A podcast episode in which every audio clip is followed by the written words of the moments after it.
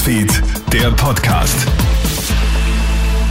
Einen schönen Samstag, einen schönen Nachmittag. Ich bin Clemens Draxler und hier habe ich ein kleines Update aus unserer Nachrichtenredaktion für dich. Ab 2022 ist der assistierte Suizid legal. Die Bundesregierung hat sich heute auf eine Neuregelung der Sterbehilfe in Österreich geeinigt. Ein letales Präparat wird dann ab Jänner in Apotheken verfügbar sein.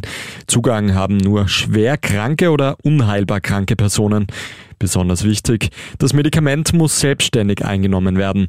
Wer die Beihilfe zum Selbstmord in Anspruch nehmen möchte, muss davor durch zwei Ärzte aufgeklärt werden. Minderjährige sind von der Sterbehilfe ausgenommen.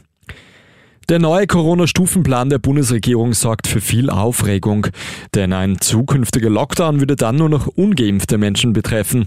Ab dem Zeitpunkt, wo 500 Intensivbetten belegt sind, dürfen Menschen ohne Impfung etwa nicht mehr ins Restaurant oder in Bars. Ab 600 belegten Betten gibt es dann Ausgangsbeschränkungen, nur für ungeimpfte. Menschen mit Impfung sollen keine Einschränkungen mehr tragen müssen, so Bundeskanzler Alexander Schallenberg. Es muss den ungeimpften Menschen in diesem Land klar sein, dass eine große Verantwortung auf ihren Schultern lastet.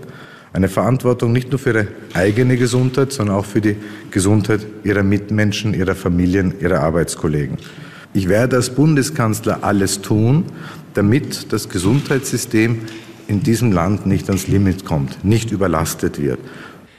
Die Österreicherinnen verpassen beim ersten Skirennen des Jahres nur ganz knapp das Podest. Katharina Liensberger landet beim Riesentorlauf in Sölden als starke Vierte, nur 900 Sekunden hinter der drittplatzierten Petra Vlohova. Die Schweizerin Lara Gut wird Zweite und die US-Amerikanerin Michaela Schifrin gewinnt das Rennen.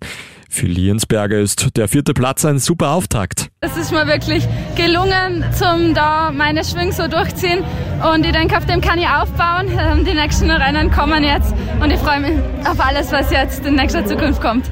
Ramona Siebenhofer sichert den ÖSV-Damen mit Platz 10 ein weiteres Top-10-Ergebnis am heutigen Tag. Auf Sizilien hat der Starschauspieler Harrison Ford richtig Glück gehabt. Der 79-Jährige verliert dort nämlich seine Kreditkarte. Ein Anrainer staunt wohl nicht schlecht, als er die Karte mit dem Namen Harrison Ford findet, gibt sie aber sofort bei der nächsten Polizeidienststelle ab. Der Hollywood-Star befindet sich gerade wegen Dreharbeiten zum neuen Indiana Jones-Film auf Sizilien. Seinen Aufenthalt kann er mit Kreditkarte wohl mehr genießen. Das war dein Update für heute Abend. Den nächsten Podcast, den gibt's dann wieder morgen in der Früh. Oder für weitere Infos schau doch mal auf unsere Homepage auf kronehit.at. Einen schönen Abend noch.